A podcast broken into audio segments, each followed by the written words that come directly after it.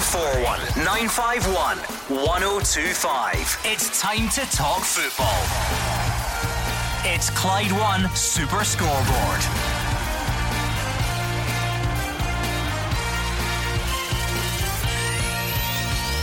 Good evening and welcome to Clyde One Super Scoreboard as we look ahead to a huge weekend across Scottish football. The first piece of silverware is up for grabs when Celtic meet Hibs in the League Cup final with late calls to be made on Kyogo and James Forrest.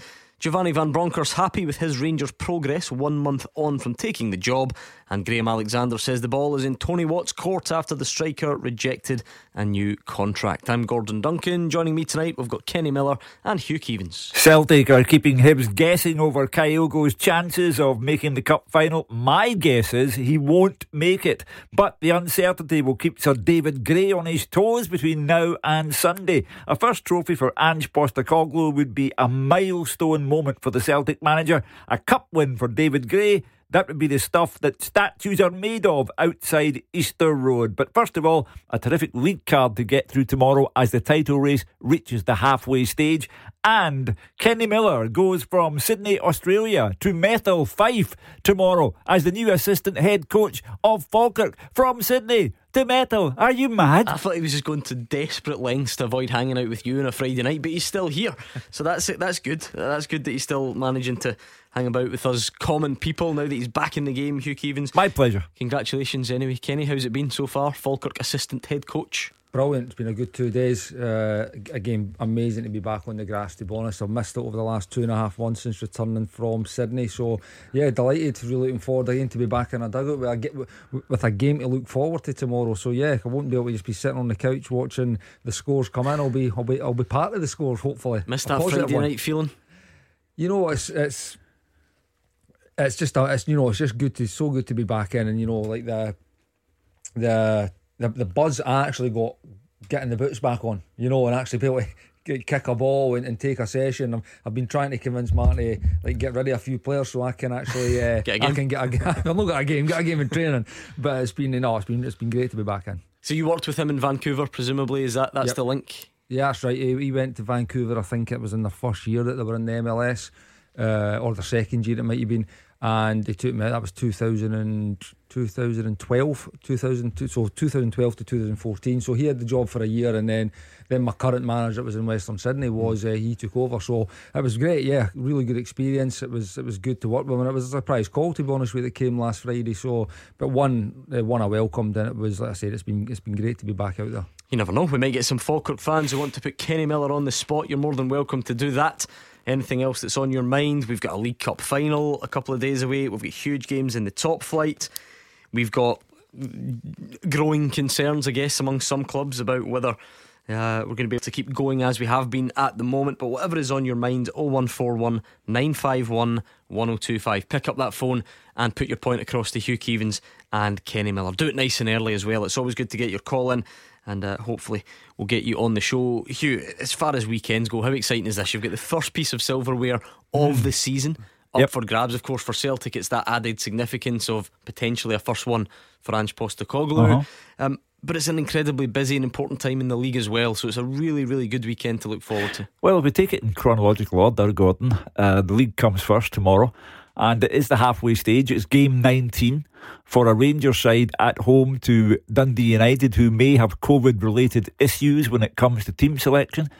Giovanni Van Bronckhorst, a month in the job tomorrow and unbeaten. Five wins on the bounce for Rangers in the league.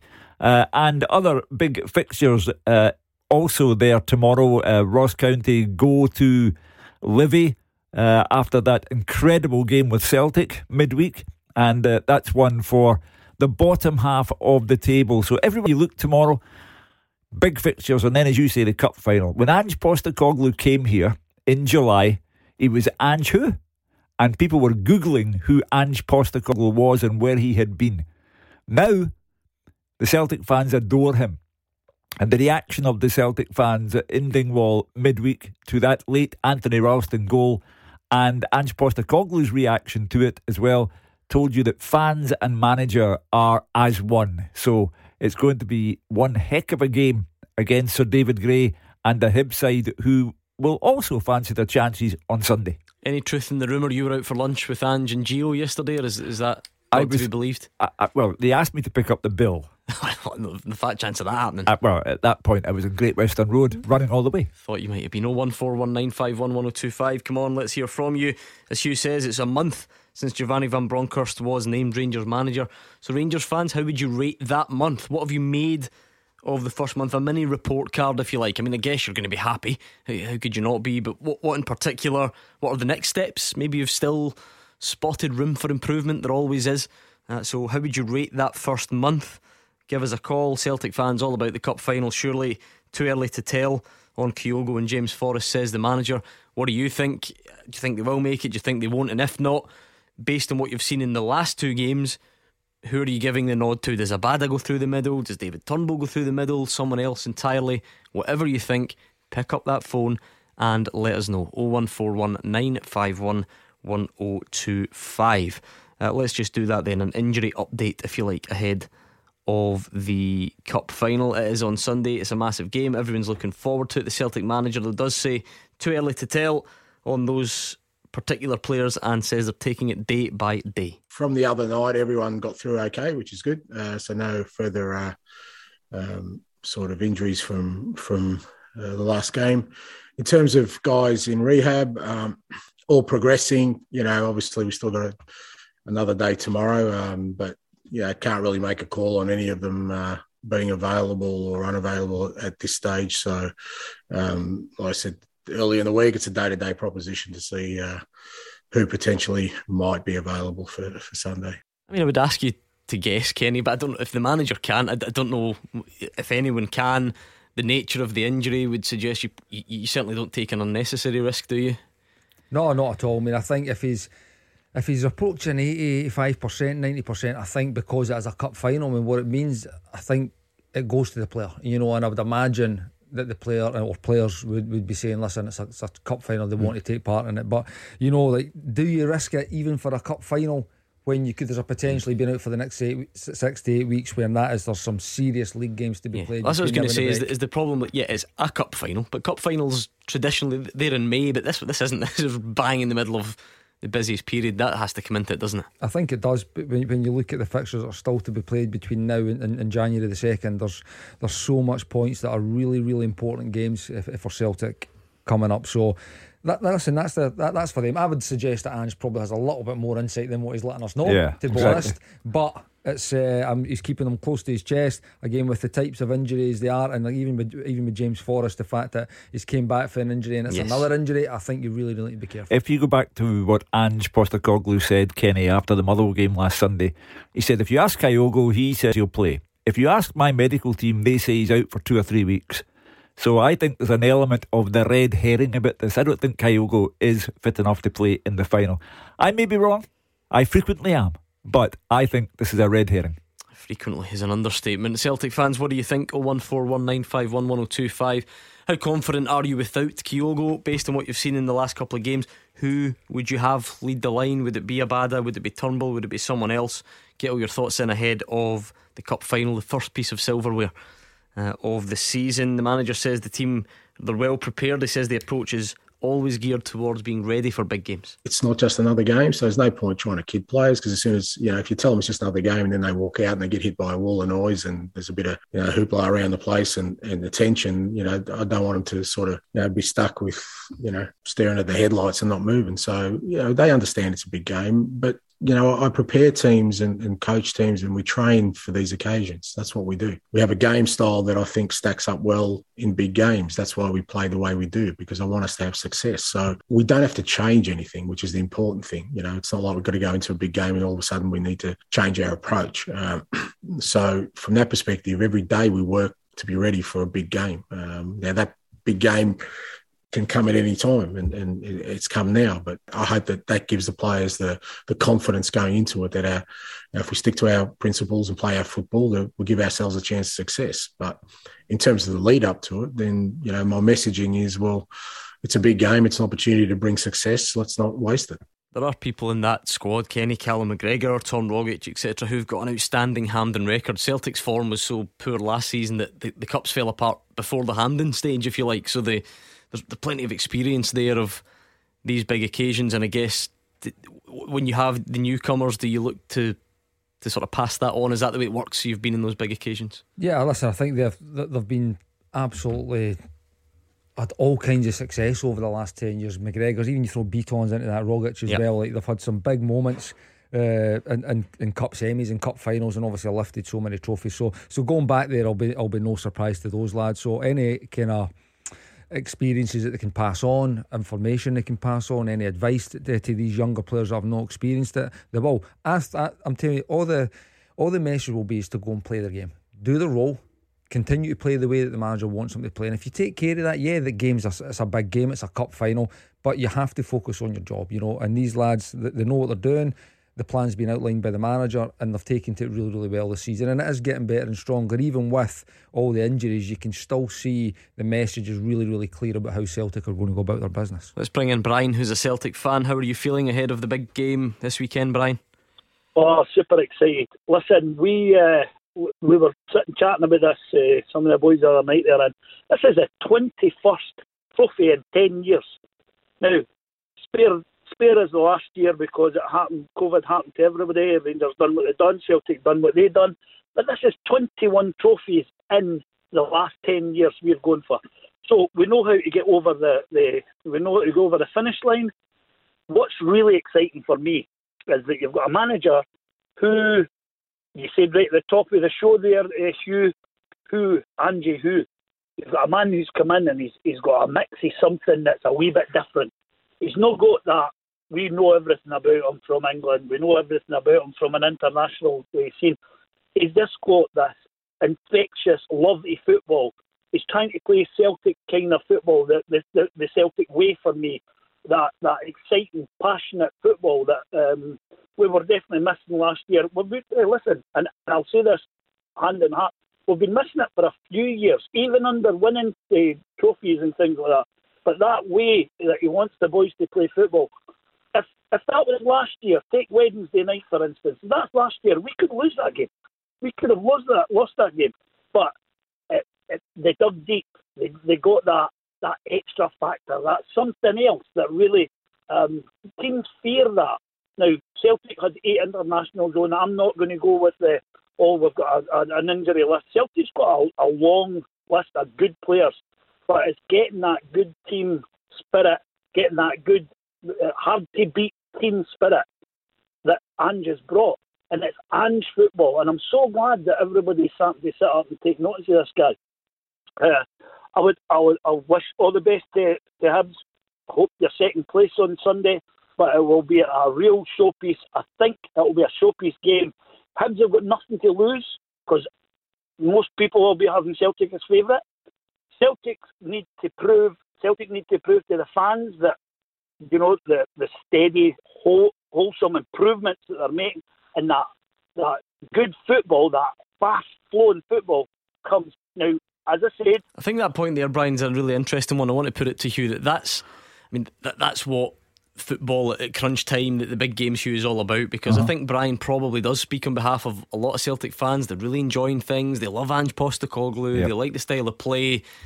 That'll take a massive kick in the teeth if you don't get over the line and, and win the cup final. So these are the these are the occasions when you you, you properly get judged, aren't they? Yeah, of course. Uh, on the one hand, I have to pay fulsome tribute to Ange Postecoglou because when it started off with a Champions League defeat against Midtjylland and a league defeat against Hearts at Tynecastle, then uh, Brian on the line wouldn't have been as optimistic as he is now. But the job that Ange has done since then has been nothing short of remarkable.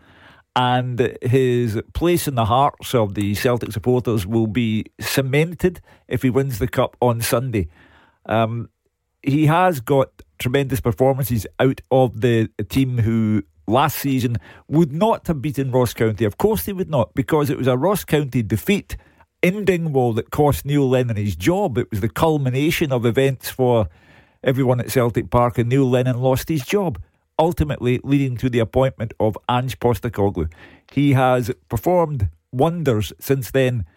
If he wins on Sunday, Brian and the rest of the Celtic fans will think he's just the business. But as you rightly say, Gordon, there are two teams in the park and two managers involved, and the other one, while not being the full time manager of Hibs, has an opportunity to cement his place in the Hibs mm. history books. Won a cup final as the captain, scored the winning goal. Can he win a cup final as the interim manager? Uh, Brian, very quickly because I'm late already for the travel. How does your confidence become affected if Kyogo doesn't make it? Or you know, how how important do you think that will be, or are you as confident? You know, without him, who should play through the middle? I'm I'm confident that Celtic will win the game, um, regardless of whether Kyogo plays or not. But I'm quite confident Kyogo's actually make it. I think there's a wee bit of um, a wee bit of uh, gamesmanship, you could say. Um, I think Kyogo could make it. Whether he makes the full game or not, I'm not sure. But the the personnel that is there and the kind of football that they're trying to play, Hibs will open up against us. Hibs will go for it, and I've got full respect for Hibs too. Um, so I'm not saying, oh, we're going to smash Hibs up. This is a cup final. This will be played like a cup final. I see Celtic winning it by the goal or two, depending on who plays up front. I think Celtic's got enough in front of goal mm-hmm. to make sure that, that that striker has enough chances to win the game. Okay, Brian, thank you. 01419511025. Any more thoughts on the League Cup final? Get them in. It's one month this weekend since Giovanni Van Bronckhorst was appointed Rangers manager. How would you rate that month, Rangers fans? Pick up the phone and we will hear from the Rangers manager on a number of things, including his lunch date. In the West End of Glasgow yesterday. Things you never thought you would hear on Clyde One Super Scoreboard. Coming up next. You are the voice of Scottish football. Call 0141 951 1025. Clyde One Super Scoreboard. Hugh Keevins and Kenny Miller are here. It's 01419511025 on the phones. It's at Clyde SSB on Twitter. We heard from Ange Postecoglou looking ahead to the League Cup final. We're about to hear from Giovanni Van Bronckhorst as well. Just quickly, some breaking news tonight, and we'll maybe get to this a bit later on if you've got any thoughts. A new statement from the Joint Response Group from Monday. Premiership clubs will now be required to undertake daily testing for all playing and team staff as part of enhanced protocols. Um, it's until the scheduled winter break, going to be reviewed prior to the resumption of the fixture calendar in the new year. So the football authorities just doing what they can to try and uh, get through what's obviously going to be a very difficult time. So maybe get to that a bit later on. 0141 951 1025 on the phones, though. Let's hear a bit from Giovanni Van Bronckhorst. As promised, I did say it's been a month since he took charge. I think technically it's tomorrow. Uh, certainly, it's, a, it's round about a month. He says he's really happy with the progress in that period. And he says, obviously, good results will always help you settle quicker. You know, one month just working with the with the players, think it's always good to uh, know your players really well. So in the four weeks I, I've been here, I have a much better feeling about the squad, about the players, about the characters, their the qualities. So for me personally, that's um, that's been very positive. Of course, the results also helps because when you come into um, to a new job, especially um, you know during the season, it's not really easy but I think we focused uh, really well on the the most uh, important aspects I wanted to change, and the players uh, received the message really well. And uh, I think um, at the moment I'm really happy with the performances of the team, uh, the state of our uh, squad, and of course the points we won. My main thought on that is how can it be a month already? But let's put my personal feelings to one side and bring in Craig in West Lothian. What does that one month report card look like, Craig? Oh, really good. But everything's went perfect so far. There's nothing we can complain about whatsoever. What in particular's pleased you then? I would say just the style of play for ages. Even when we were under Gerrard, me and my granddad would watch the game, and I would say for a long time, I would say I prefer I would prefer to have Kent and another winger out wide. I didn't like the fact that the width was just coming from the fullbacks. Uh, I thought it'd be a lot better to actually just play the traditional way, playing a 4 3 3, your two wingers, your striker. I Always thought Morelos was playing far too deep. I would have preferred him further up. And pretty much everything I've said so far, Giovanni's done. Like before, I used to get frustrated when we were at Ibrox and we were sitting with three sitting midfielders. I never understood that. I never understood why, when you're playing against teams that are going to pretty much be camping in their box, no disrespect, why you would need free holding midfielders at that point. I like the fact that he pushes the two midfielders up and just pens teams in. It seems to prevent teams from actually getting an attack against us because they're just so penned in with the amount of people that are going through the midfield. Yeah, I mean, Hugh, I said it's one month, and it, by the time they play Dundee United tomorrow on the one month anniversary, that will have taken in eight games, though. So we've got a fair idea of what this new Rangers era looks like. Uh huh. Um, you know, for me, Giovanni Van Bronckhorst has made good players even better. And I think that's always a, a strong characteristic of a good manager. Sakala has blossomed under Giovanni Van Bronckhorst. Morelos has looks like he's taken weight off and looks sharper looks more alert, scores more goals than he did in the first part of the season. Calvin Bassey has come through and done well. Joe Aribo is a, a contender for Player of the Year because of what he's doing under Giovanni Van Bronckhorst.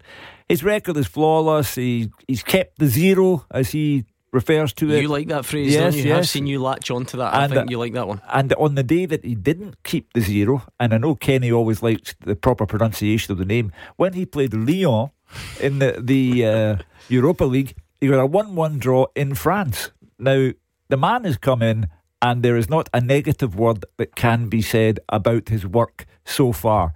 And I do not expect anything to change tomorrow against Dundee United.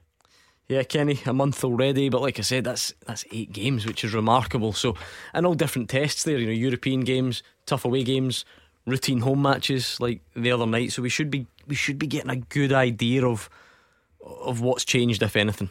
Yeah, absolutely. It's been a it's been a really really positive month for Rangers, and I think the biggest thing I'd see is that, and I absolutely get what Craig says about the three midfielders. Again, I wouldn't just say three holding midfielders. I think they are more inclined to be defensive type midfielders, but it was three midfielders, is, is what it was, you know. But when you see the way Aribo is, is getting on the end of things, his energy going forward, his goal scoring, his creation of chances, Arfield on the other side as well there is so much threat. And again, I'm very, very, I like Craig in this mindset with Ryan Kent. I love to see him out wide.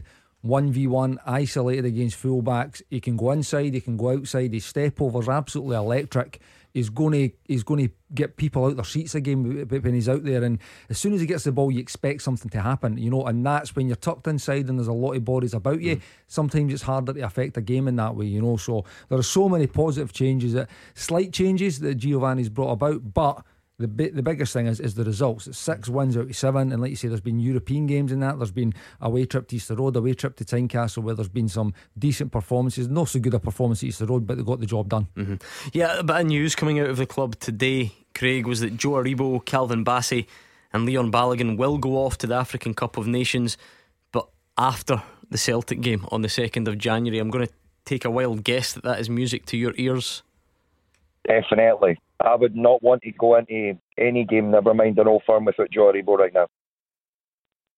He's 100% Rangers' best player this season. I'm pretty sure, if my memory's right, near the end of last season as well, when performances started to dip a little bit, uh, Joe Aribo started becoming the outstanding player in the second half of the season. So I definitely don't want him going anywhere before the Old Firm game, but I knew all three of them would be going away because all three of them have been doing really well for Rangers. So I knew they would definitely have places and be away, but I'm just glad they're there for that game first. Yeah, it looks like, well, it will be. It'll be after that game on the 2nd of January. Honestly, so, some of the things that you cover on this show, Hugh Keevins, Twitter was alive last night. I was getting all sorts of messages sent to me. Look at this, Ange Postecoglou and Giovanni Van Bronckhorst. They're in the same Glasgow restaurant. They're out for lunch together. They're practically moving in together. You know, people were getting very excited about it. He, the Rangers manager's been shedding some light. Uh, on it, he says it's the first time. It's not the first time they've bumped into each other, and it was just nice to say hello to a colleague. We all live in the same area, and I, have met him a couple of times um, uh, at the coffee shop. So you know, we're just having uh, breakfast with with Ross, and uh, he came in with his wife, and we already met. So, you know, we didn't uh, meet for lunch or breakfast or, or, dinner, but it was more like a coincidence. Uh, but uh, you know, we spoke uh, a little bit about, uh, of course, the games we played, and I, I, I, left him after that alone with his wife. It's better to, and we were just finished, so it looked like the picture we were having like a five course meal and we're having fun but um, i think it only lasted for one or two minutes but you know, I think it's always nice because we are, you know, both uh, manager of our of our clubs, but uh, you know, we still enjoying uh, being around at the city with uh, with coffee or lunch. But um, it's always uh, good to say uh, hello to uh, to a colleague. It's crazy, Hugh. It's almost like these guys are just normal human beings who've got normal lives to lead. It's incredible. Only in this city would this be an issue worthy of conversation. The relationship between the Celtic and Rangers fans is poisonous and unhealthy. And if the two men who manage the clubs uh, choose not to be poisonous and choose to be healthy and uh, have a proper professional respect for one another, I applaud Giovanni Van Bronckhorst and Ange Postecoglou. Anyone who is offended by that should have a look in the mirror. Well, I think that's us all told. That's, that's it, it's done. Job done. Nothing else to say on the matter. I wonder what they got. It's a nice cafe, restaurant for what it's worth. It's a good choice. I think everyone uh, would agree. You ever hang about with rival players? No, there's some good friends, obviously, with Gary Caldwell. I've been for a number of years, so it's uh, obviously there was a, a, rivalry against us, direct rivalry as well, with strikers up yeah. against centre backs. So again, it's one of these things when, when when you cross that white line, you are actually enemies for the 90 minutes or 95 minutes, however long it lasts. But after the game, you can you can catch up, you can have a coffee, you can have a bit of lunch, no problem. I mean, you you two are so old though that the social media was just in its infancy then, so you didn't, didn't quite get caught out the same. I wouldn't say so. Come on now, Gordon. but uh, it was definitely not as big a thing back then. Now let's bring in Alan in Drumchapel, see what he's making of Rangers at the moment. Alan. Hey, hello, panel. How you doing? Good, thanks. Um, how you doing, Kenny? Uh, uh my point is about uh, Morelos. And see, ever, for me, ever since um, Bronckhorst has come in, Morelos now, for me, is starting to show what he what he's capable of, like starting to score more goals. And I think that's well, obviously I've heard as well with Bronckhorst is saying he's wanting Morelos more into a more into a, attacking. Well, keep him in attack. Mm. And I think he's then eventually his wage, his price will eventually go back up. Morelos has had a physical and psychological transformation. He was, to my way of thinking, overweight and uh, underinterested in what was going on at Rangers until there was a change of manager.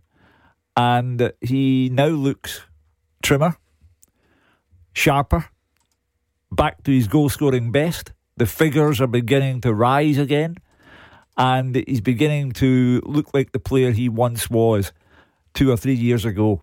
Uh, his transfer value was plummeting. Uh, it could now rise again uh, based on what he's doing under Van Bronckhorst. He, above all, for me, has taken the hint and he's given himself a shake. I mean, Kenny, you know him. You, you, you were at the club at the same time as him. You'll have understood or be, tried to understand the type of character, I guess. And have you have you noticed that? uh, is it? I mean, the goals t- tally speaks for itself. It's five and six under the new manager. Um, but is there more to it than that that you've noticed? I, I, you know, I think it's the way the team's playing. You know, when the team's playing the way it's playing, a little bit more expansive, a bit more attack minded, particularly with the way they're setting up with, like I said, Arfield or Ebo, and with the wider players being wide and, and looking to get supply to them. I think it all goes hand in hand. More chances are getting created, which means he's going to have more opportunities if he's in the right position. And I'm sure I think when Giovanni first came in, he had alluded to the fact that he wanted Alfredo more in front of the goal when crosses, cutbacks shots are getting blocked and things are happening in the box, he needs to be in there to take advantage of the mm. situations. And he said that after a game or even before the first game that he took charge. So it's no surprise to see him scoring more goals. But I genuinely think it is also a lot of credit has to go to the way they're playing. And the teammates are supplying with the chances. Alfredo will always score goals. You know, he did adapt his game a little bit at the start of the season. You've seen it, but Rangers played a, a different I would say a more patient type style under under Steven Gerrard. Do you think he looks leaner and hungrier? I'm not so sure about that, to be honest, you. But he's he's definitely he's looking a little bit more comfortable in, in the way that Rangers are playing, and and that's good news for Rangers because if he is to move on at some point, he needs to start showing that form again, so Rangers can get the kind of money. And whether they do or don't is is immaterial. But if he's playing to the levels that he was playing at 18 months ago, then there's no reason why you can't be kind of talking about those figures again. Uh, Alan, thank you. 01419511025. We'll take more of your calls next. 0141 951 1025. This is Scottish football's league leader, Clyde One Super Scoreboard. Hugh Keevins and Kenny Miller are here. It's 0141 951 1025 if you'd like to get in touch, and we'd like you to get in touch, so let's hear you. Uh, we are on Twitter as well at Clyde SSB, and what a weekend we've got to look forward to. Not only is the season's first major piece of silverware up for grabs, we've got great league fixtures before that as well. So, whatever is on your mind, We've got new guidance, if you like, a new announcement from the Joint Response Group. So the football goes ahead, the fans are allowed in, all the rest of it. No, no material change uh, in that regard. The players in the top flight are going to have to test daily for the next while to try and um, ride out whatever's going on at the moment. So if you've thoughts on any of that or the football itself, let's hear it right now. 0141 951 1025. John is a Celtic fan. What are your main thoughts ahead of Sunday, John? Good evening, Gordon, Hugh, and Kenny. Nice to talk to you. Eh, I am. I'm looking forward to Sunday. Eh, I think I'll, I'll, disagree with you for a wee change. I think Kyogo will play. I think he'll take a chance. So I will. Eh, but my main point tonight was about. Eh, I thought Liam Scales had a brilliant game the other night, Kenny and you. And I wonder if this boy's played his way into the, the team for Sunday. Just wondering what you think he certainly, yeah, night, he? he? did. A terrific ball for Abada uh, and has looked the part. He scored a goal, very good goal against Dundee United at Tannadice. He is in a very short space of time starting to make his mark.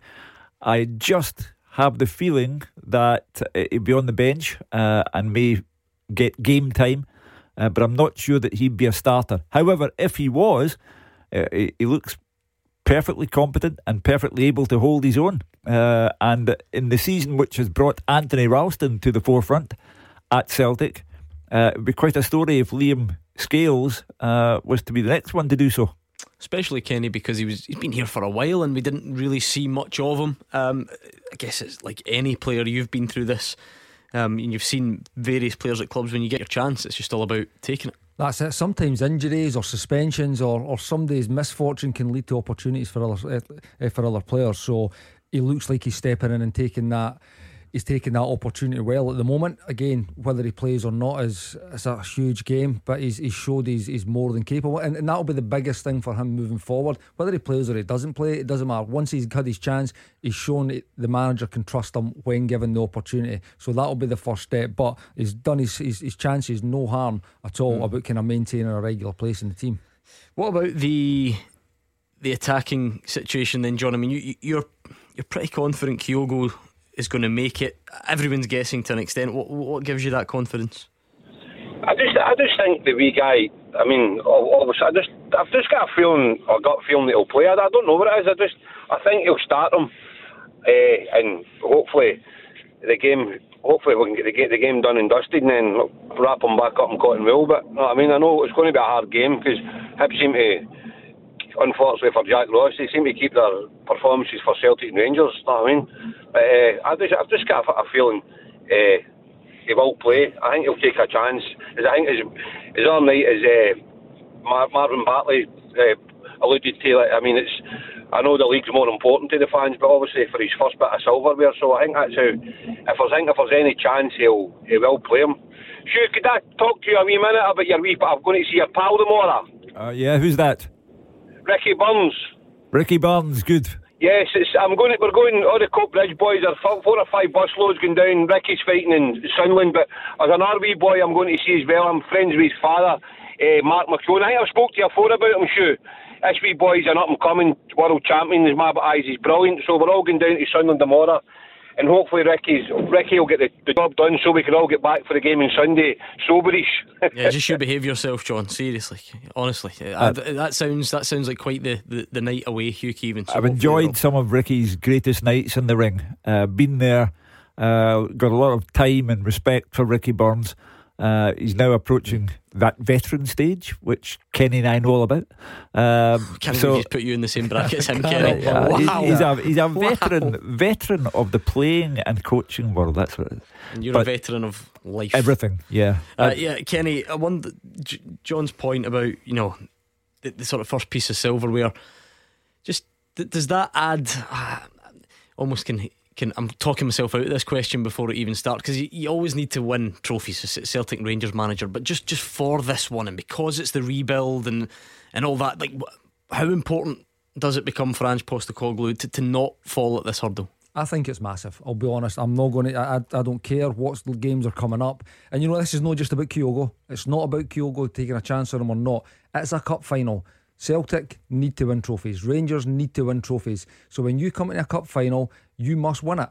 If you lose it, for me, there will be such a an autopsy why and, and who's been picked and who wasn't available and then was the performance good enough? Or are the players up for it? Are the are they capable of getting over the line now like uh, one of the previous callers was making? You must win cup finals.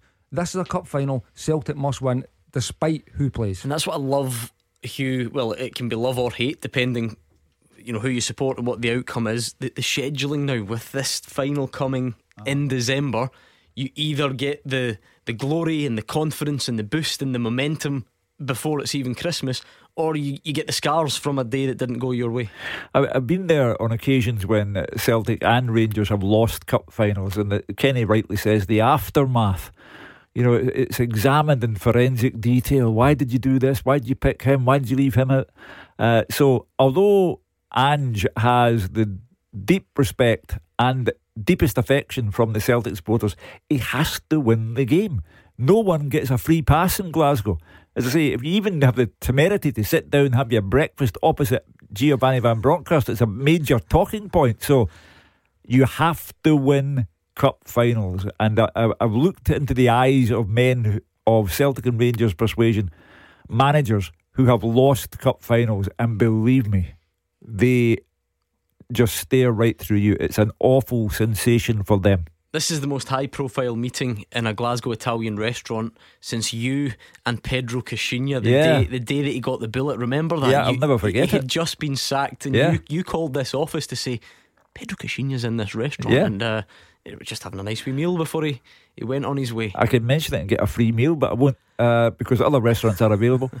uh, but Pedro came in and, you know, again, Good friend of Kenny's, by the way. So the, don't you don't well, don't you say anything mean. It, it, we got someone out, Kenny, and Pedro thought he'd be smart and answer questions delivered in English in Spanish.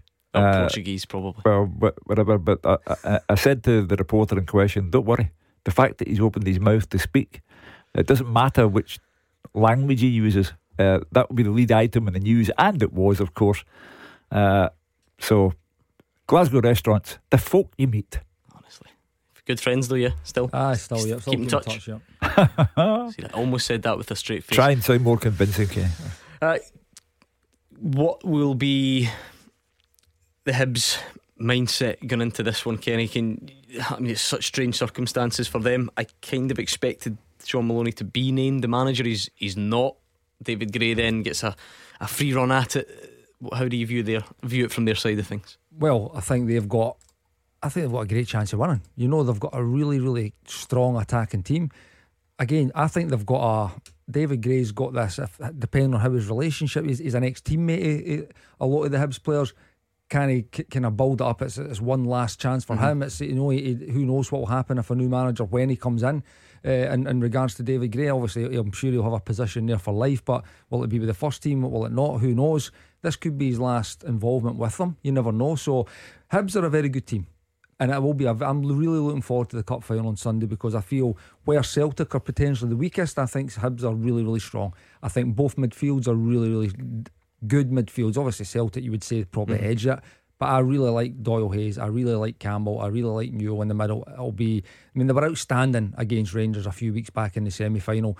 Uh, the front two absolutely terrorised uh, Rangers backlot. So really looking forward to the game. There's, you know, there's nothing to fear for Hibs. You know, Celtic are a very good team, and rightly so said by one of the callers, Celtic will be favourites. They've got things to lose. The cup final at stake. Everything we're saying about Celtic, it's the same for Hibs. It's a cup fight. It's another cup final by the way. They fell down last year. So it's an opportunity to right those wrongs as well. So really looking forward to the game. It's going to be two really good teams mm. going at it, I think. Yeah, it'd be nice to hear from some Hibs fans. How confident or otherwise are you? Pick up the phone. We'll do this first though. Beat the Pundit with the Scottish Sun. For the best football news and opinion online, the scottishsun.co.uk slash football. Come on then, let's round off the weekend style with Beat the Pundit. What a way that would be to kick off your weekend. by getting a victory over Hugh Keevins or Kenny Miller. If you fancy your chances, if you think you're brave enough, you need to call us before 7 o'clock on 0141 951 1025, and your chance to beat the pundit will be next. Tackle the headlines. 0141 951 1025. Clyde One Super Scoreboard.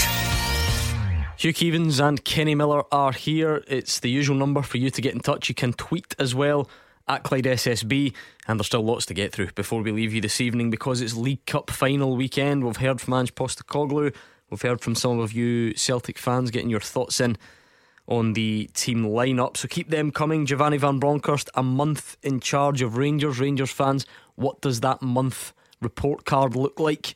What would you say is the the way you would sum it up? I'm sure there is still room for improvement. It might be hard to see because everything's been going so well, but maybe what would you like the the next steps to be and how's it been going so far? Any of that? We've got a contract situation brewing, Motherwell fans, uh, with Tony Watt. We've got new restrictions for Premiership players and their testing. Uh, for COVID as well. So, anything that you think we've missed as well, pick up the phone and let us know. We'll get to you after these. Beat the Pundit with the Scottish Sun. For the best football news and opinion online, thescottishsun.co.uk slash football. Beat the pundit time. Hugh Keevins. Good victory for you on Monday, was it? Uh, it was Wednesday, indeed. sorry, you were in this week. Wednesday, yep. Good mm, victory. Yeah, you- I was- I Very was pleased. pleased with I, may, you. I may put on the lucky card again if it's me. I think DL lost in a tiebreaker last night. No surprise there. So the the pundits need to restore some some credit to the bank. Let's bring in Stevie, who is a St Mirren fan from Paisley. How's it going, Stevie? I'm fine yourself. Not too bad at all. No game this weekend. Are you off to do your Christmas shopping instead? Well, yeah, hopefully I. Honestly, that's the worst, Stevie. You need nightmare Saturday. you need a game at this time of the season, don't you? You can't you can't be having it. You need that's that is the nightmare scenario, Kenny. You've no excuse. You can't leave it this late, Stevie. It's going to be pandemonium in Is that Glasgow why? this weekend. Is that actually? I think it's just dawned on me. You actually couldn't care less about getting back into football. You just thought I can't get dragged into Christmas shopping. I need a job before before Well, Christmas. Well, because I've been out for two and a half months, I've had plenty of time to You do done it it. all? I still, no, no, I've not done it all. So uh, no, I can't face going. Even like two weeks ago, going into town, it was an absolute nightmare. You- so I'm just looking. yeah. That I don't envy Stevie. Mrs. Keevins does all yours for you, doesn't she? Well, I did a little bit this afternoon. For her, I presume. Uh, yes, I hate that. Do Yep. you? Yeah, uh, to go into the women's department of anywhere. All right, okay. Show's I was taking a bit of a turn. I was very grateful for the COVID mask, let me tell you. Bit strange as well when the staff said, "Oh, so they're not for you this time, Uh, Mr. yes, Keevins." yes. That would that can't have been like I've not done a single thing yet. I'm in bother. You're, you're in I think trouble. I'm in deep trouble. Big trouble. I must admit. What time are we on here tomorrow? Two. Yeah, I'll see how we got on in the morning. Might squeeze something in. Uh, right, Stevie. Enough about that. Let's get to beat the pundit. If it's heads, you will take on the women's department lurker, Hugh if it's tails, it will be Kenny Miller. And it is tails. It's Kenny up against Stevie from Paisley. Let's give Kenny something else to listen to, so that he can't hear Stevie's answers. Stevie, it's pretty straightforward. I know you've never played before, but you've heard it many times. 30 seconds, answer as many questions right as you can, and if you don't know, pass quickly and we will move on, okay? Yep. Let's go. Your 30 seconds starts now. Which Celtic manager signed Scott Sinclair? Gone second. What nationality is Rangers striker Fashion Sakala? Uh, Zimbabwean. Are there more Finnish or French players in the Scottish top flight this season? Finnish. Name any of the top three sides with the most yellow cards in Scotland. Hearts. Which side is currently bottom of the championship in Scotland? Morton. Which SPFL side play their home games at Galabank Stadium? Uh, Annan. How many Scottish top flight clubs has John Souttar played for? Two. Ooh, okay, okay. Let's bring Kenny Miller back. Kenny, can you hear us? Yep, I'm back. Same set of questions to you. 30 seconds on the clock, and your time starts now. Which Celtic manager signed Scott Sinclair? Brendan Rodgers. What nationality is Rangers striker Fashion Sakala? Oh, Jamaican. Are there more Finnish or French players in the Scottish top flight this season? Finnish. Name any of the top three sides with the most yellows in Scotland's top flight. Hearts. Which side are currently bottom of the Scottish Championship? Uh, oh, Morton. Which SPFL side play their home games at Galabank Stadium? Pass. How many top flight clubs in Scotland has John Souttar played for? Two. Okay, Stevie, how do you think it went? Aye, it's easy peasy. It's pretty close. Aye. Um, the Celtic manager that signed Scott Sinclair, though Stevie, was Brendan Rodgers, so Kenny goes in front. I've got to feel I, I, if there was a closest two, Stevie would get it. He's Zambian, and Stevie said Zimbabwean, Jamaican. Close. I just oh that. my word! Just to that- get an answer. That's straight out the Gordon DL playbook. That Yep. that honestly, I feel like deducting you points for that, but you're still one 0 up spectacularly. um, Stevie was close, but not close enough. Uh, there are more Finnish players than French. Kamara, Niskanen, Oyala, three to two, I think it is. Uh, so you both got that. Kenny stays one in front. I'm interested that both of you went for Hearts as being in the top three sides with the most yellow cards. Both of you went Hearts, and they're not. In fact, it's Motherwell, Dundee, and Livi. So I don't know if we should wear that some sort of badge of honour down Lanarkshire way, but we'll, uh, we'll we'll have to take it. Kenny stays one in front. If ever a question the St Mirren fan was going to get right, Hugh Keevins, Oh. who's bottom of the championship? The, the biggest rivals. Yeah. Took great delight in that one, Stevie, didn't you? Yeah, 100%. exactly. Uh, Kenny got there in the end as well, so he stays one in front. The SPFL side that plays their home games at Galabank is Annan. Stevie got that. Well done, Stevie. And you both knew that John Souttar has played for Hearts and Dundee United, which adds up to two. So if I'm not mistaken, I think we're on to a tiebreaker. One, two, three, four. One, two, three. Yes, a four all. Good game, lads. Good game. Uh, let's go to the tiebreaker. Here is the deal, Stevie. I will read the question. I will get Kenny to write his answer down, and I will then invite you to give me your attempt, okay? Yep. Right, here's your question. How many clean sheets have been registered in the Scottish Premiership this season so far? So, how many clean sheets have been registered in the Scottish Premiership this season so far? It's just a guess, it's a closest to. Kenny, write your answer down and show me it, please. What are you going for? Okay, Stevie, what are you going for? 59. Okay, 59 says Stevie, 39 says Kenny. The answer is 67. Oh, well done, goodness. Stevie and Paisley. Yes, what a good defensive teams in our country. so. Absolutely. Uh, Stevie, not only have you got to mention that Morton are bottom of the championship, the sign ball is on its way to you. Well done. Fabulous. Good man. That was Stevie and Paisley. Here we go. The tiebreaker. it was a is that rubbish, a penalty shootout? Yeah, is that a the equivalent? It was a rubbish guess. I, I must admit, I don't envy you lot on that one. I wouldn't. I just wouldn't know where to start with that. Really, what would you have gone, Hugh? Be honest. What did you have in mind? I had number? mine 47. 47. Yeah, well, you'd have lost as well, wouldn't you? So there we go. 0141 951 1025 on the phones at Clyde SSB on Twitter. Get your calls in, please. Let us know. Uh, what is on your mind tonight? Uh, it's a good league card tomorrow as well, Hugh. Don't think we should overlook that. Clearly, the cup final gets top billing uh, on Sunday, but lots to look forward to before we get there. Well, as I said, the, the, the game between uh, Livingston and Ross County is of vital importance at the bottom of the table, as is Dundee against Hearts. Uh, St Johnstone, though, are bottom, and they play Motherwell at Fir Park tomorrow. So while Tony Watt's contract is under consideration, he is uh, scoring goals regularly for Motherwell, and he will be a problem for Callum Davidson. You know, it would be a horrible story to go from being the club who won the two cup competitions last season to being the club who got relegated the following season. But we are approaching the halfway stage, and St Johnstone are bottom of the league. There- There's no such thing as ah, they're too good to go down because watched it before. Watched Hibs go down when they played Hamilton Accies in the playoff, and they're in the cup final tomorrow, Hibs. But you're never too good to go down. Yeah, going to be a fascinating fixture card as well. Going to that's, a, that's another club for us to keep a close eye on on a Saturday, though, Hugh. Now that Kenny's at Falkirk. Well, Bayview, or is it New Bayview they call it now? Uh, you know, so they are the closest team to me. I'm a Fife community taxpayer. You So know. you are. You get- you- Is that an offer? Can Kenny stay in the the, Oh, the holiday home? Yeah, yeah, yeah. The- if he needs to. Yeah, the the, the Tomorrow Hil- night. The Hilton Anstruther is available to Kenny.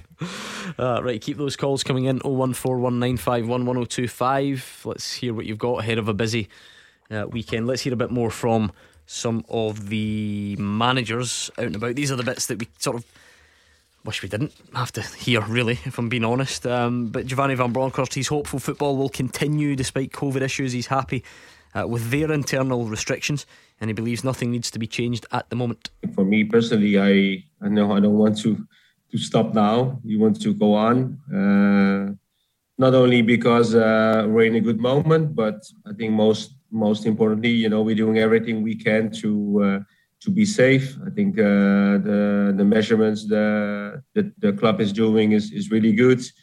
Uh, so we are uh, we are sure we are uh, you know in a in a very good environment also to prevent the the virus. I think that's the most important thing, and eventually, you know, we'll we will do whatever the the association will decide. But um, for me, at this moment, we don't need to change anything.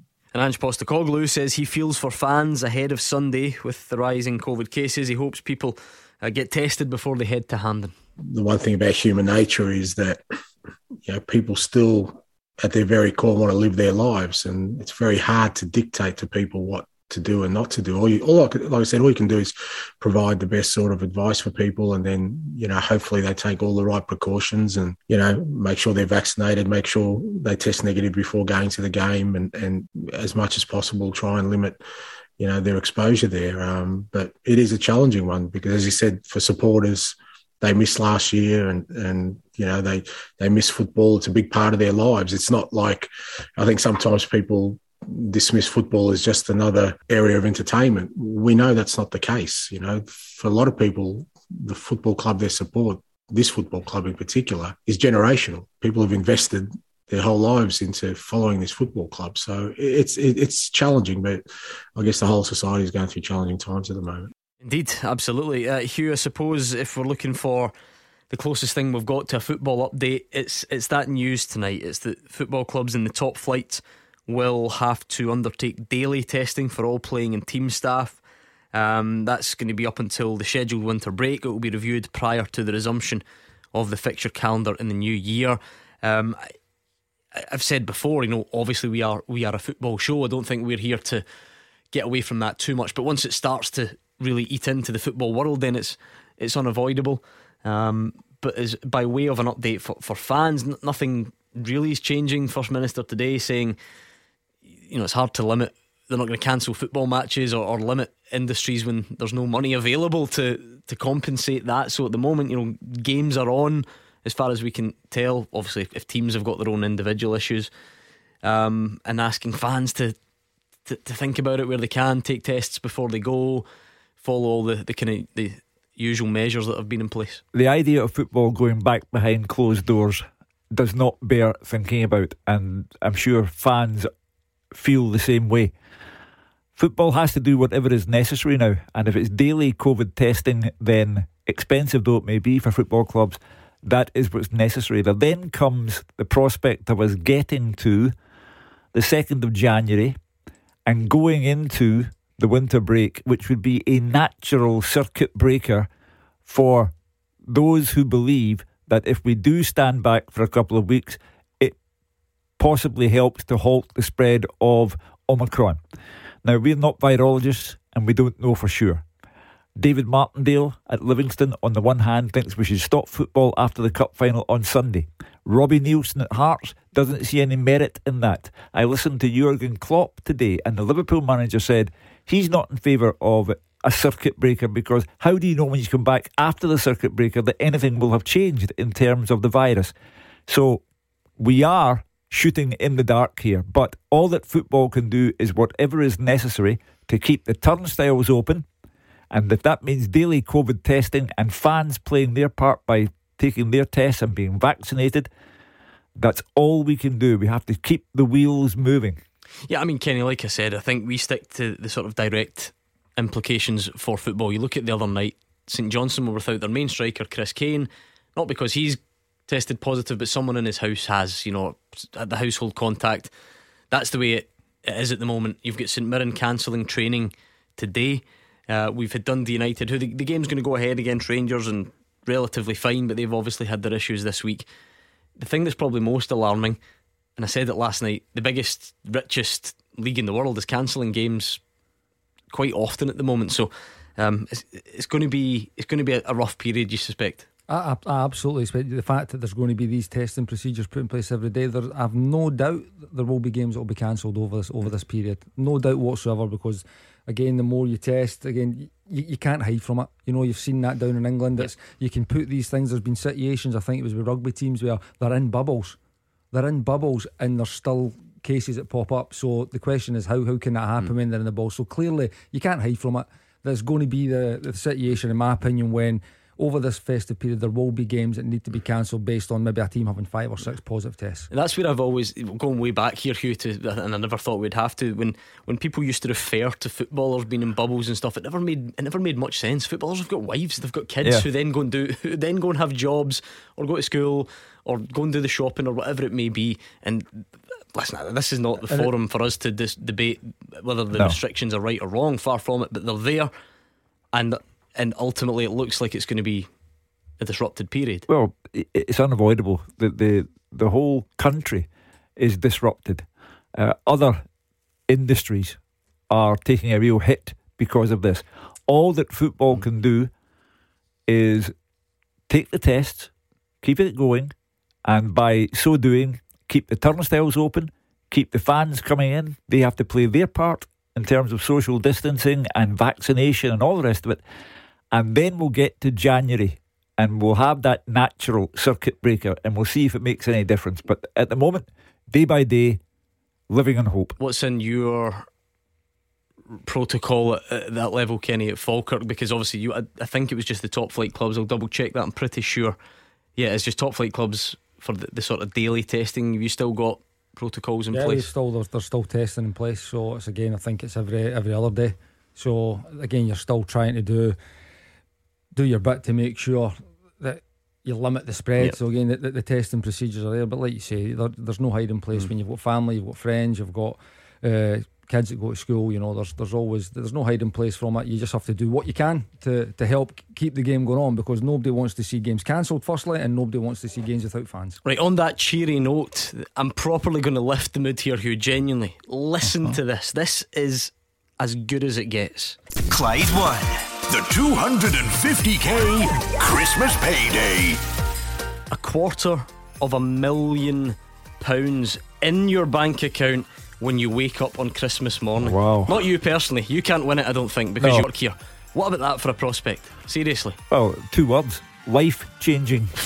And the rest. This is your chance to make your Christmas dreams come true because with the 250k Christmas payday, that's exactly what you could have. We guarantee to give every single penny of the £250,000 to just one person on Christmas Eve in time for the big day, and it could be you. This is the biggest prize we have ever given away. Ever, ever, ever. And to be a part of it, all you need to do is enter. You just need to text the word yes to 61025. That's the word yes to 61025. That could be the most important message you ever send. The text costs £2 plus your standard network rate over 18s only. This is a network competition. Full terms and online entry are on our website. And the entries close at 3 pm on Christmas Eve. Why you would wait until then, I don't know. Go and do that right now. It would be madness uh, to wait. And it's so simple to win. There are no five rings. You've heard there are other competitions. There is no need to remember the amount. You just answer the phone if we call after the lines close, and every penny is yours. Every single penny. So to get in the draw to win a quarter of a million pounds now, text yes to 61025.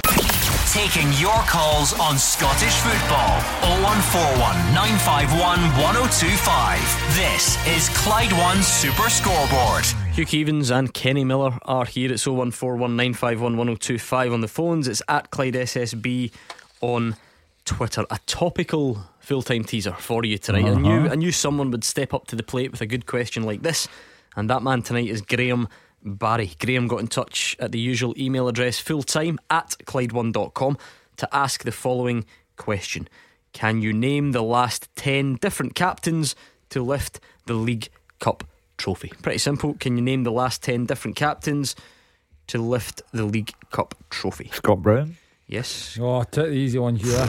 honestly. Get on with your own work. yeah, okay. Sit down at your desk and face the front. Kenny, any that spring to mind? Davy Weir. David Weir was in there 2010. Any more for any more? St Mirren won the League Cup under Danny Lennon. They did. And the captain was Jim Goodwin. It was Jim Goodwin. I was waiting on you getting that one wrong. But there we go, Jim Goodwin. Okay, we'll leave it there because you're doing pretty well so far. Looking for the last 10 different captains to lift the League Cup trophy. Scott Brown, Jim Goodwin, Davy Weir so far. Uh, so get your guesses in if you fancy it, and even more importantly, get your questions in full time at Clyde1.com. That's the address you need if you want to submit a question and hear it used on the show. Let's bring in William, who is a Rangers fan, a month under Giovanni Van Bronckhorst already. William, what have you made of it? Yeah, hello, Gordon Kenny. Sure. Uh, well, as the producer said, I said to about uh, Steven Gerrard, we were winning, but the football the football wasn't great, but we were still winning, as Kenny says. Under Gerrard, we were still winning. But under Van Bronckhorst, like, every player that was struggling has got 30, 40% different. Look at Olsen, Morelos, Kent, really, really playing well now. You know what I mean? Our top players like uh, Kamara and Aribo, they're just they're just went to a different level. Part of the defence is tighter. Everybody's playing well. We've lost one league game out of 56. I know we've got tough games on the horizon, right? But it's going to take a really, really good team to knock Rangers off their perch. What do you think of that, guys? Yeah, Kenny, is that an important factor? Because you, I, I would understand people to say, oh, hold on, why are we going overboard? Because Rangers were four points clear when Steven Gerrard was there. Oh, and look, they're, they're still four points clear. But is it when you dig deeper and look at individual performances, is that where it looks like an, an improvement? has been made, or that's what backs up that theory. Of, of course it is, because what, what Rangers can't do is control what somebody else is doing. So the fact that Celtic are winning is absolutely nothing to do with Rangers. All they can focus on themselves. So since they've come in, the performances have been better. I'm sure there's been probably more goals scored. There's definitely a different energy about the team, uh, and and and the callers highlighted the players who were again on the show. I've said I've not been at the top of their game. I can take Joe Aribo out of that because his performances have been pretty consistent. But Ryan Kent, for me, getting him in the areas that we discussed earlier, wide, isolated, 1v1 against any fullback in this league, is going to cause trouble. He was probably asked to play a different role, which is fine because he can do it and he was equally effective in games. Not this season, though. He wasn't at it. Yes, had injuries and he came back for injury. He's now looking a real threat every single time he gets the ball. You throw Aribo, you throw Arfield into that. They're playing a different, a different, slightly different position, slightly different roles, looking threatening. You throw Alfredo into it as well. He's starting to be more of a goal threat. You'll say that five goals in, in the six games, where his previous five goals took 16 games. So he seems to be back to his goal scoring best. Uh, and again, long may that can continue. So the, the, the whole team are playing better. There's no getting away from it.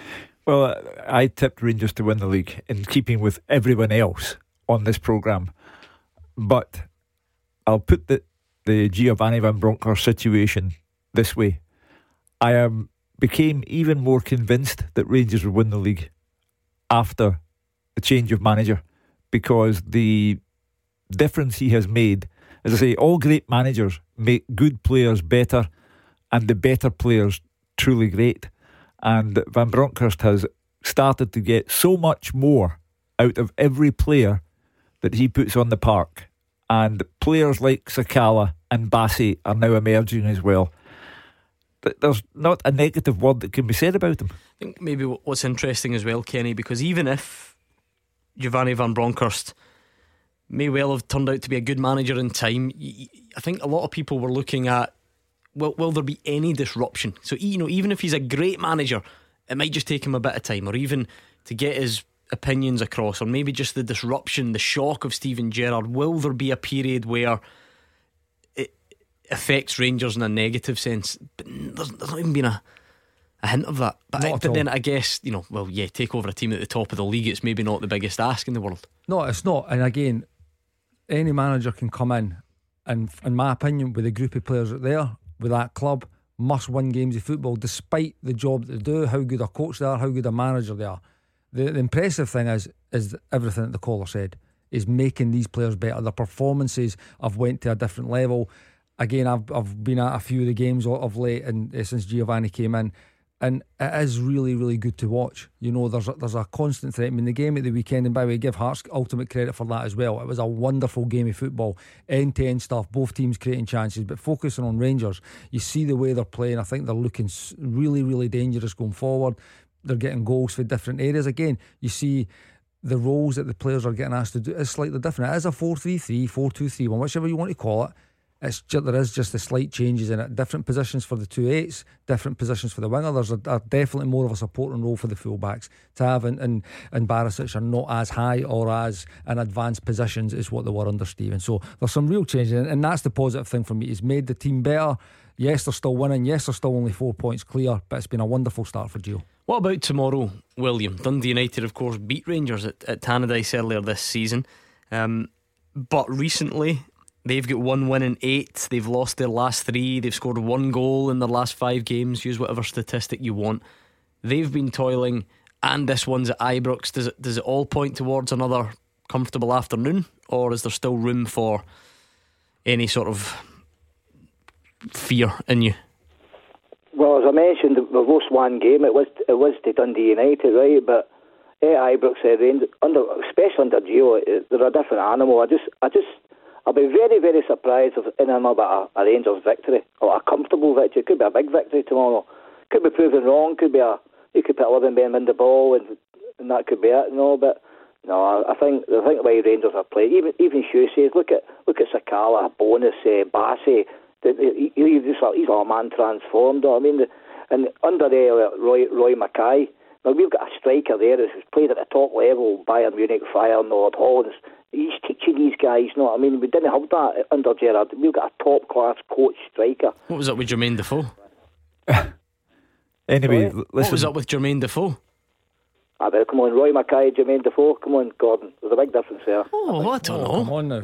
It's a bit harsh, is it L- listen, when the Dutch come in, they congregate together. They they they like their own company, and there's nothing wrong with that. Scots do the same the world over. They all stick together. Uh, Giovanni Van Bronckhorst has the men around him, and from the word go, Jermaine Defoe didn't feature. And to be fair to him, Van Bronckhorst made it clear straight away and publicly that he was a player from now on. So there, there should be no problems there. Uh, and there'll be no problems tomorrow because also, while Giovanni Van Bronckhorst and Rangers are, in terms of the league, flawless, Dundee United's form has started to go through the floor. Uh, and they are also struck by COVID related problems tomorrow. So uh, I think William on the line is correct. I think it will be a comprehensive win for Rangers at Ibrox.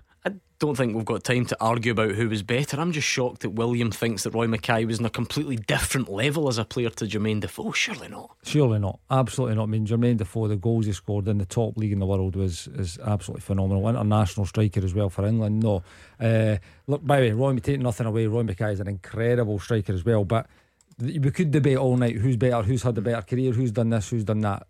Wonderful strikers with, but like the, the point that's been made. It is really important that you've got those types of guys who can help the players there, coach them, give them pointers, make them better. And that's ultimately what they've done since they came to the club. Thank you, William. 01419511025. I'll take one more guess each on the teaser. St Johnstone won the League Cup last season. Correct. And the captain was Liam Craig? No, it wasn't. Kerr. David Wotherspoon. Jason, Kerr. Kerr. Well Jason done. Kerr. Okay, we'll leave it there. We'll get the rest before the end uh, of the show. We've got Alec, who's a Motherwell fan, standing by, and I'll be keen uh, to get his thoughts on this. Graham Alexander revealing Tony Watt has turned down their latest contract offer.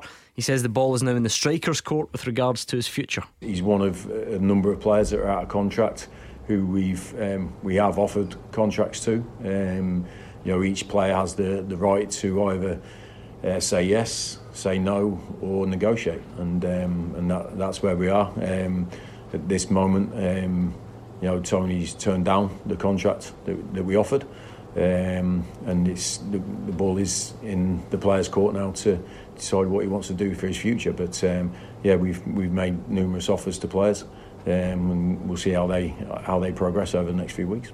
Listening to your manager there, Alec, what do you make of that? you don't really want to know. Uh, to, I, I think Tony Watt, before they came to Motherwell, I think he was struggling to find, and well, his words were a home. So he's came to Motherwell. He's according to Tony Watt, he's found a home where he's loved. He loves the club. He loves the family thing to it. Blah blah blah blah. And my impression is he scored eight goals, which is great for a striker at Motherwell. I think he came here to put himself in the short window. I now that he scored eight goals, again, it's just a personal opinion. I think he's maybe get slightly too big for his boots. I'm the leading scorer in the SPL. Somebody might come in and take me. I could get a better offer to go elsewhere. So what he said at the start when they came in, to me, it's just a lot of bull. Uh, you've chopped a goal off him. I think it's nine in the league, ten overall, but that's not hugely important. Won't dwell on that too much. What do you make of of Alex Pointu? Because that sounds to me like the a, like a common football fan or, or Motherwell fans feeling o- o- on that subject because yeah. fans don't need to think about the, the finances or that sort of thing too much. They think, well, hold on a minute, we've given you a platform. You're doing well here. You say yeah. you like it here. What's the fuss? He is a player who is trying to capitalise on a rich vein of form at the moment. I think he's doing the wrong thing by turning down the contract and going elsewhere. He has been a nomad for long enough, and Motherwell did offer him a, a place where he became settled, where he scored goals, and where people spoke of him in connection with the national team. I don't remember Tony Watt's name ever being mentioned in association with the national team up until now. He does have one cap, to be fair. Well, I, t- I take the point in, yeah, the period in between. Yep. Yeah. Uh, so I think he's doing the wrong thing. But I have to respect his right, the right of a professional football player, to negotiate his own future, to go where he thinks will be best for him, and to get a deal that is the best for him and a young family. So, on the one hand, I respect his right. It's the right of every pro, but my gut feeling is he'd be doing the wrong thing by moving. Kenny? Uh, well, he's he's in great form. There's no getting away from that. The Motherwell have scored 21 league goals. Tony Watt's got nine. It's a high percentage. They rely a lot on his goal scoring. Even though he's playing just off the left, sometimes he play obviously. Mm. You have Van Veen through the middle, and Tony plays kind of off the left. But it's a role that suited him. Obviously, he'll want to maybe move on, maybe to a better level, maybe to a better team, and that's no respect to your your beloved Motherwell. But this happens in football, you know, when players are out of contract and they're in good form. The only thing I would say is exactly uh, is exactly the same is that sometimes there is a right fit. You know, Tony Watt seems to have found the right fit, but there's no. Uh, like we can't blame him. We can't get on at him for wanting to potentially move on and maybe try and go for bigger and better things, you know. But he has found a home mm. there. He's been in great form. It's not just this year. He's, he's, he's, he's been a really big player for Motherwell over the last few seasons, but this year things seem to have come together. And for me, it's even more impressive by, and, and maybe it's the role that he's playing. You know, maybe he's a little bit, the focus isn't on him as a sole nine and the and the focal mm. point of a team, and maybe he's to go allowed to go a bit under the radar. I mean, the goal he scored was against Dundee United when he, came I mean, it's a wonderful goal, you know, but as a striker, it's a kind of weird position that he would find himself in there coming onto the ball rather than being in there. So maybe that's helped him a little bit. So at the moment, it seems Motherwell is a really good fit for him. Alec, I think you're you're obviously right. The guys agree with you. Motherwell has been a good fit. It's been a relationship that's worked well mutually. Um, now for the sort of boring bit about would anyone in his situation with maybe what was he 27, maybe six years left of, a, of a, a, lot more than that if you're Kenny Miller and can play all day, but you know maybe six years left, say, and you could easily, very easily double, treble, quadruple if you're lucky your wage. Do you understand that side of it? Oh, of course, I I can understand that. He's a young man, he's got a family. Anybody, you know what I mean? If, if I could get an extra couple of quid a week to the job I did, I would probably move to it as well. But I, would like to say to Hugh, you know, I mean, I, I agree with everything Hugh says, but can I put Hugh in the, in the spot? If Hugh was a manager at a club and the guy you've got scoring the goals is playing well. He's, he's loved it here, and then all of a sudden he's no one to he's no one to be at Motherwell, as far as I can see. Would you ditch him as such and put him on the bench and give another boy a chance that is one to play no, for Motherwell? Absolutely not. No, no, that that would be cutting off your nose to spite your face, as they say in this part of the world. Kenny Miller just read out the stats. Motherwell have scored twenty one goals. Tony Watt's responsible for nine of them. So the the obligation that Graham Alexander has is to put out the strongest Motherwell team possible. That that means that Tony Watt plays, uh, and you can't take the huff because a player wants to exercise his professional right under freedom of contract to go elsewhere. There is no point in taking the huff. Yeah, I mean, the language, I guess, is important because he can spin it both ways. I guess technically, Alec, or, or is Alec right when Alec says, I mean, well, he doesn't want to be here, so why would you play him? But uh, maybe he does want to be here, but the contract doesn't allow that to happen in comparison to what else is available. So, you know, when you say it like that, doesn't want to be here, it sounds. It's very dramatic, It's very harsh. negative. It's, it's very harsh. But, you know, you well, you've been there. You, you Yeah. tell me. You know more about what Yeah. that's like. It's not that you don't want to be there. It's it's the fact that you feel there's a value on you. You know that value that Tony might put on himself. It might be out with Motherwell's reach, and that's where there just can't be an agreement. But he's there. He's clearly playing well. He's fully. He's absolutely fully committed to the cause. Motherwell will definitely be looking for another top six finish, and he'll have a big part to play in hmm. that with the goals that he's scoring. When when players, and I'd put it to Alec this way, when players arrive at Motherwell under freedom of contract, no one sa- halts them at the door and says, "Wait a minute, you let down that previous club of yours."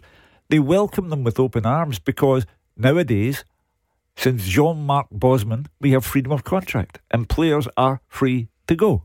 It's an interesting one, Alec. I don't think we've heard the end of it, so make sure you stay in touch. 01419511025. Uh, Graham Barry wants the pundits to name the last 10 different captains to lift the League Cup trophy. You've given me Jason Kerr, Scott Brown, Jim Goodwin, and David Weir. Is is there a Kilmarnock player on there? There is. That's it. They beat Celtic in the final under Kenny Shiels. Was They it did. James Fowler? It was not. Who was the Killie captain, Kenny? Yeah. I'm, I've been thinking about that one myself, Hugh. But I've got one. I think a good friend of mine lifted it with Livingston, Stuart Lovell.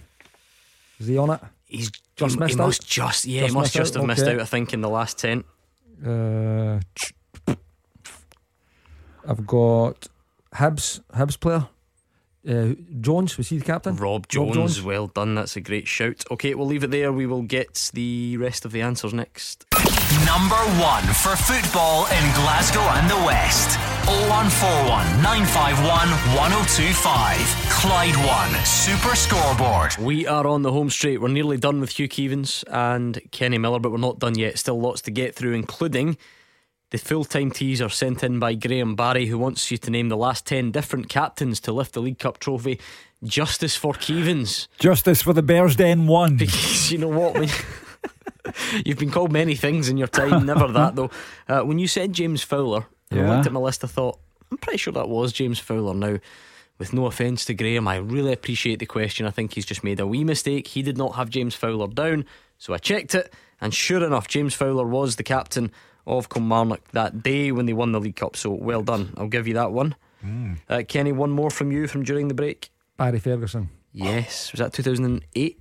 I think. 2007 8. Yeah. Uh, yeah, so Barry Ferguson, which means you're looking for three. Any more from you, Hugh? Not at the moment. Okay, Kenny, one more from you. Stephen McManus.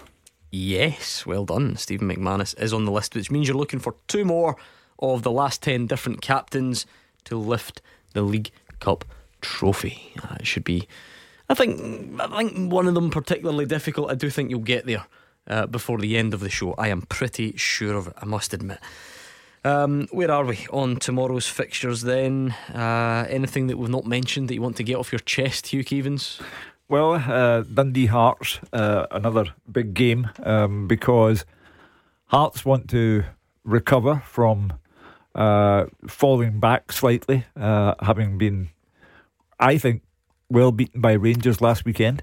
Uh, they want to bounce back, and Dundee have all manner of problems uh, with players being out tomorrow again, one of them COVID related.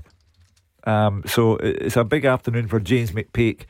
Uh, Dundee, I do not think will be able to overcome Hearts even at home.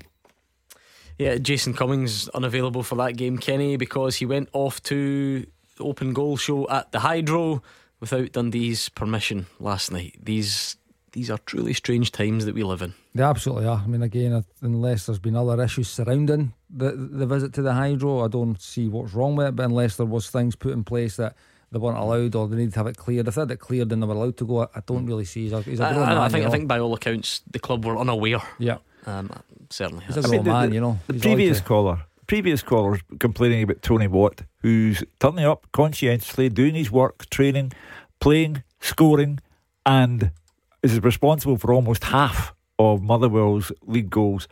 On the other hand, I don't find it funny that players think, oh, I'll just go along to the hydro and I'll just sit in among 12,000 people and, uh, you know, it, it's a show of indiscipline. His team are two points off the bottom of the table.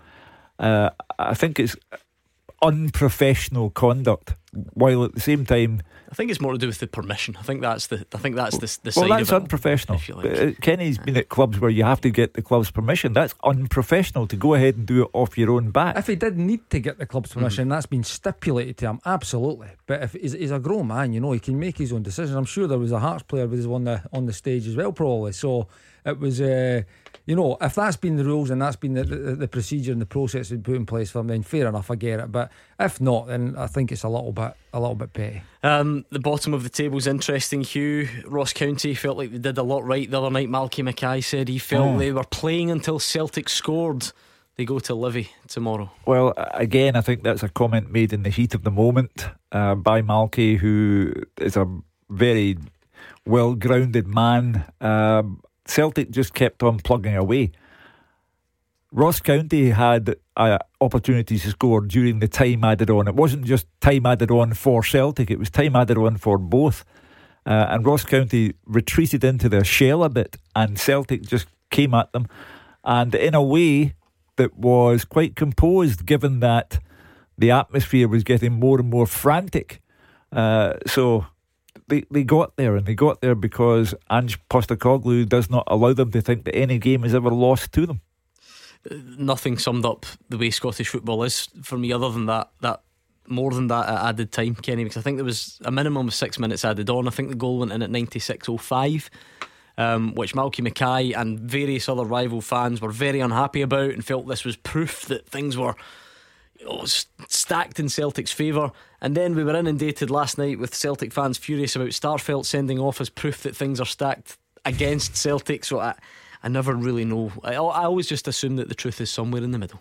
Absolutely has to be because there's, like Hugh says, Ross County had opportunities on on the on the counter and and an injury time there that they should have made more of. Matt Malky will be disappointed because it's it would have been a hard fought point against a very good team against against one of the top two, one of the big two. His team performed well. They fought, they dug in, they got back into the game after falling behind, which is always tough when you fall behind against the old firm. And to concede in that manner, you're always it's an absolute body blow, you know, because at that at the end of the season, that point could have been huge. So you can understand his frustrations.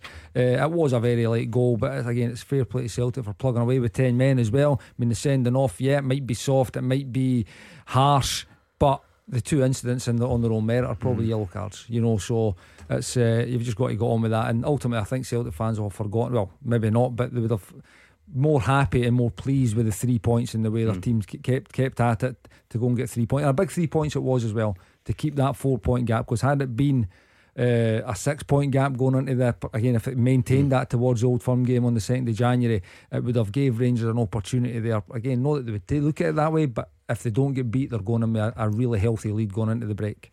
Yeah, it's that old psychology. Hugh, I went along to do some work at Ibrox after the show on whatever night it was, Wednesday. As I'm losing track of of, of days this week. Um, and when Ross County scored, Uh huh. Ibrox let you know that, that Ross County had scored, and that's what this city does. It's Yeah. that toing and froing. It's that constant. How are they getting on? How are our rivals Yeah. getting on? Who kicks off first? Are we playing at the same time? You're checking the radio. So This is the foundation of our game. Celtic and Rangers, the, the two horse race for the championship. Uh, the, the championship hasn't gone out with the city of Glasgow for 35 years, and it won't go out with the city of Glasgow for another 35 years. Let me know who it is, by the way. Um, but that's what's important. That uh, We've had the, teaser. We've had the teaser here. We don't need another one. right.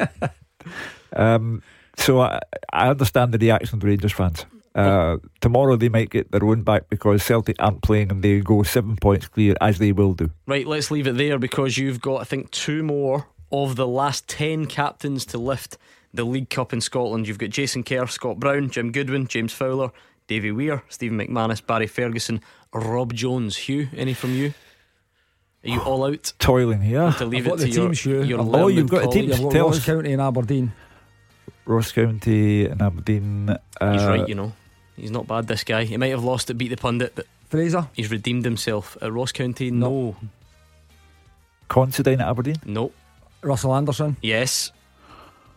And and uh, man I played with at Dundee. And well, I, he came to the club. Andrew Davies. You trained with him, then Yes, get injured. yeah. It wasn't Andrew your fault, Davies. was it? Yeah, no, it was not. Andrew Davies, well done. Great effort, well done to you. Thank you, Hugh.